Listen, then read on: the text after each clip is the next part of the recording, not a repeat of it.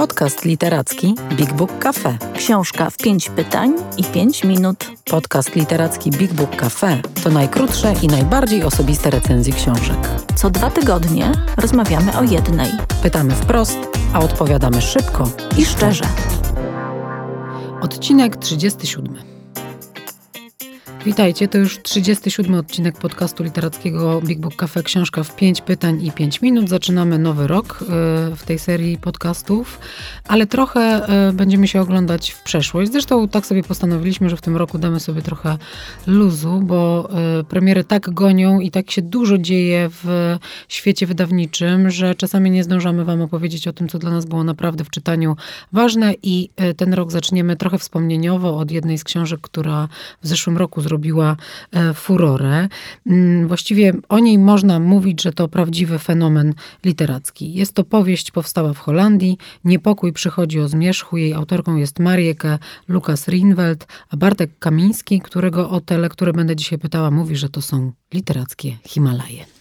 Tak, a Paulina, która ciągle czyta za dużo non-fiction i dosyć, dosyć rzadko sięga po beletrystykę. Oczywiście tej książki jeszcze nie czytała, ale mam nadzieję, że po tej naszej rozmowie to się zmieni. No, zobaczymy. W porządku, spróbuj, spróbuj mnie e, przekonać. Pamiętaj, że jak to w naszym podcaście, ja ci zadaję pięć pytań, ty na każde próbujesz odpowiedzieć w ciągu zaledwie minuty. Gotowy? Tak. Okej. Okay. E, kim jest Marieke Lukas Rinweld, osoba niebinarna, która tę książkę napisała i czy to, kim jest, e, ma dla powieści jakieś istotne znaczenie, a może po prostu rzutuje od razu na nasz odbiór tej książki? Marika Lukas Rinweld to jest młoda osoba, jak powiedziałeś, z Holandii, która e, trzy lata temu zyskała wielką światową sławę, ponieważ pierwsza e, powieść Niepokój przychodzi o zmierzchu, tę, którą omawiamy, została wybrana jako laureatka Międzynarodowej Nagrody Bookera, a właściwie powinno się powiedzieć Nagrody Międzynarodowego Bookera, bo tego Bookera, który jest przyznawany nieanglojęzycznym powieściom e, tłumaczonym na język e, angielski. Ta książka pokazała się w Holandii w 2018 roku i tam zdobyła kilka bardzo ważnych e, nagród, przede wszystkim za debiut literacki, mm, a rok później pokazała się w Anglii w tłumaczeniu i zdobyła Bookera. U nas pokazała się w ubiegłym roku w znakomitym, podkreślmy, znakomitym tłumaczeniu y, Jerzego Kocha. E, I w Rynewald to jest najmłodsza osoba, która otrzymała e, nagrodę, międzynarodową nagrodę Bookera. W chwili ogłoszenia werdyktu miała 28 lat, a także była pierwszą osobą z Holandii. I co w kontekście naszej rozmowy i twojego pytania jest nie mniej istotne, jest również pierwszą osobą w historii nagrody, która określa się jako osoba niebinarna. E, I mimo mimo nadanego imienia żeńskiego, Mariekę, nosi też drugie imię męskie, Lukas. W swoim języku ojczystym do niedawna z konieczności akceptowała stosowanie względem siebie form żeńskich, choć nie wykluczała jej zmiany na męskie i w języku angielskim używała formy they, oni. Na początku tego roku, zaledwie kilka dni temu, ogłosiła na Twitterze, y, że w minionym roku na tyle wzrosło w niej poczucie męskiej tożsamości, że decyduje się przyjąć zaimki męskie, jego on. Dlatego też myślę w naszej rozmowie będziemy mówili o pisarzu Marike Lukasie Rinewaldzie. No dobrze, to mówimy o pisarzu, ale y, ponawiam drugą część mojego pytania, to znaczy czy ta tożsamość ma e, znaczenie dla samej opowieści lub tego, jak ją czytamy. I tak i nie. Muszę dzisiaj przyznać, że kiedy y, y, ogłoszono ten werdykt i znaliśmy tę książkę Międzynarodowego Bookera i znaliśmy tę książkę jedynie z opisów, jeszcze nie mieliśmy przed sobą tekstu, to ja gdzieś przez to, że tak e, interesująca i frapująca jest no, historia y, osobista autora, mm, miałem takie poczucie, że to będzie historia właśnie o dochodzeniu do poczucia niebinarności. Tak nie jest. Jest to historia Y, o dojrzewaniu, ale jest to zarazem historia bardzo mocno autobiograficzna.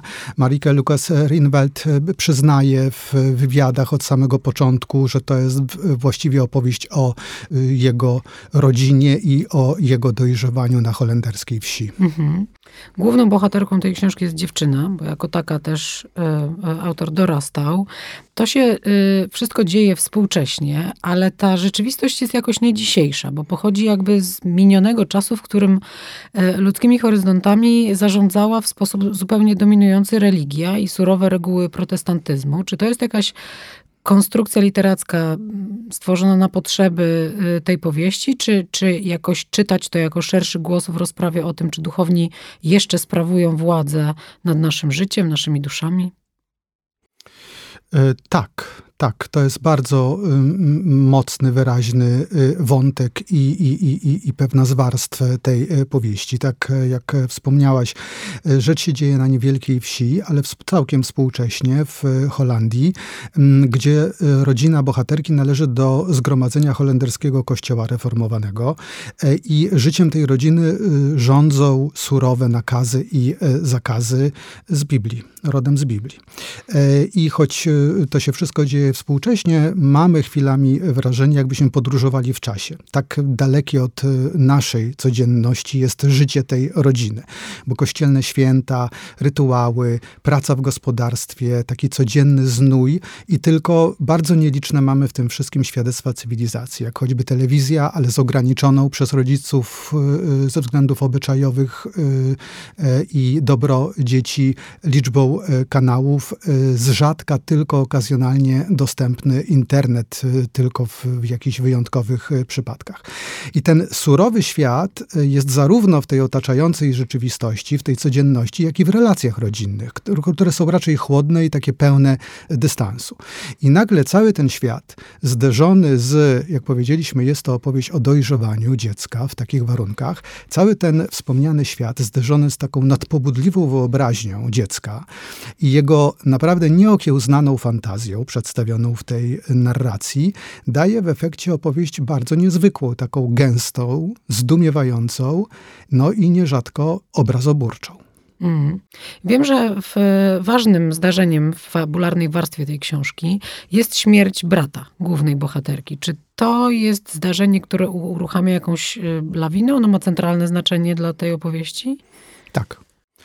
E, mm, absolutnie tak. Od tego y, rozpoczyna się w zasadzie ta narracja. Mm, bohaterka książki, narratorka traci e, starszego brata, mm, najstarsze dziecko y, w rodzinie e, i całe jej dojrzewanie i wszystko, co opisuje, no, upływa w cieniu tej tragicznej śmierci brata, który no, zginął w takich, y, powiedzielibyśmy, nie nadzwyczajnych okolicznościach, po prostu utonął pod lodem w czasie zabawy zimą na y, łyżwach. Mm, ale ta trauma odbija się przede wszystkim bardzo mocno na relacji y, rodziców y, dziewczynki, a zwłaszcza matki, która nie może przeboleć tej straty i tak zapada się w siebie. To z kolei zbliża bardzo trójkę, pozostałą trójkę rodzeństwa, którzy odkrywają i o tym jest ta powieść, swoją seksualność. Jest to powieść e, o odkrywaniu dwóch aspektów życia. Niektórzy powiedzieliby najistotniejszych: śmiertelności, naszej śmiertelności i naszej seksualności. A co na to w tej powieści ten surowy Pan Bóg? No, trzeba przeczytać. Zderzenie tej całej e, mentalności która szybko, bardzo szybko okazuje się jednak dosyć e, fasadowa, z tą niepohamowaną, nieposkromioną e, wyobraźnią tego dziecka, daje, jak powiedziałem, obrazoburcze, przynosi obrazoburcze efekty, pasusy, ale też coraz bardziej groteskowe, coraz bardziej jakby nacechowane satyrą. To jest niezwykle napisana historia, która łączy łączy w sobie y, dwa rejestry, to znaczy rejestr opowieści dziecka z całą jego, może nie tyle niewinnością, y, ale pewnego rodzaju naiwnością zadawania bardzo prostych, ale też niezwykle trudnych pytań, z ogromną dojrzałością, a w zasadzie można powiedzieć dociekliwością e, i odwagą e, e, emocjonalną w odkrywaniu swojego ciała, odkrywaniu i opisywaniu swoich emocji. I ten żywioł, bo jest to absolutny żywioł w tej powieści, zderzony właśnie z tymi wszystkimi mądrościami z Biblii, no przynosi po prostu absolutnie niezwykłe, frapujące efekty.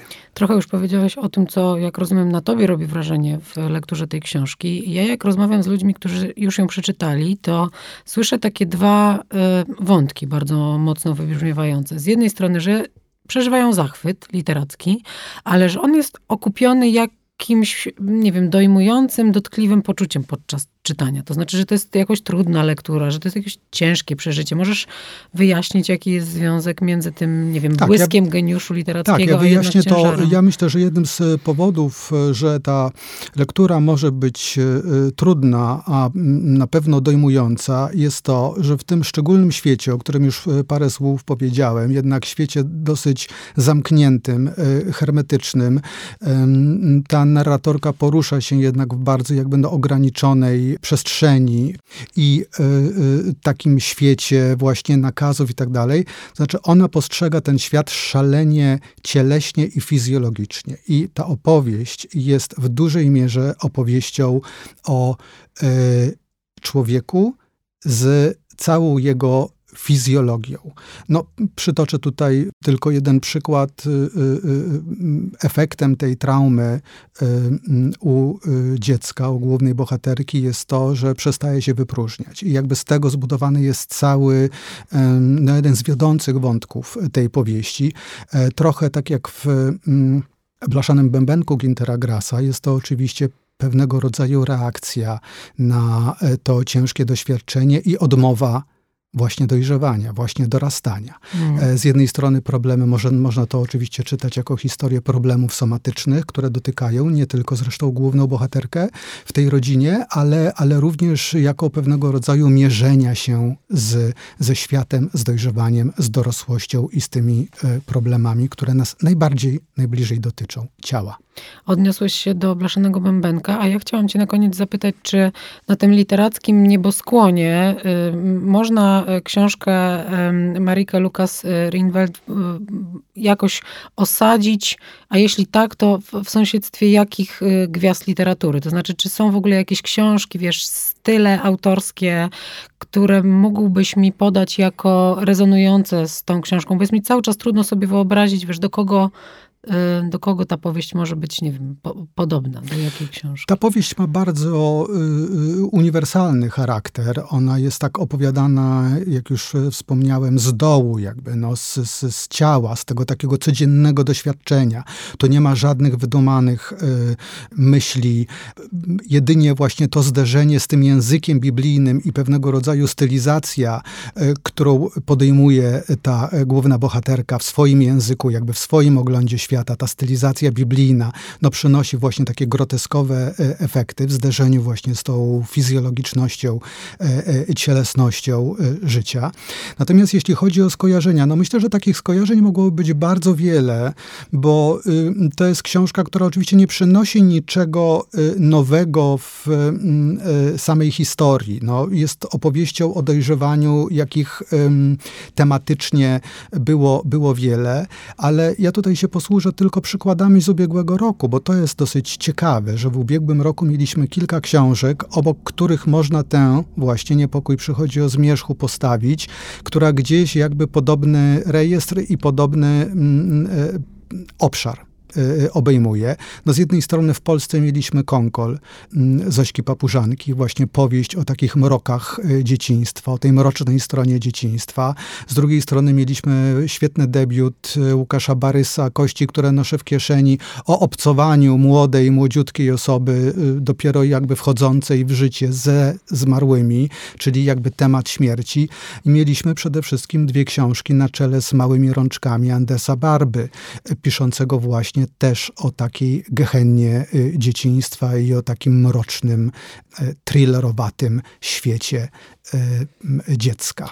No i widzisz, i to mi pomogło sobie osadzić trochę tę książkę. Nawet muszę powiedzieć, że zadałam ci więcej pytań niż planowałam, czyli mnie zaintrygowałeś na tyle, że, że się wezmę za, za tę długo czekającą na lekturę książkę. Jeśli Bartek przekonał również was, zamówcie sobie Niepokój przychodzi o zmierzchu najlepiej w naszej księgarni. Można to zrobić stacjonarnie e, albo online. Księgarnia to jest miejsce, w którym czekają e, książki wyłącznie sprawdzone przez nas e, w czytaniu, a tę książkę umieszczamy w zakładce Polecamy.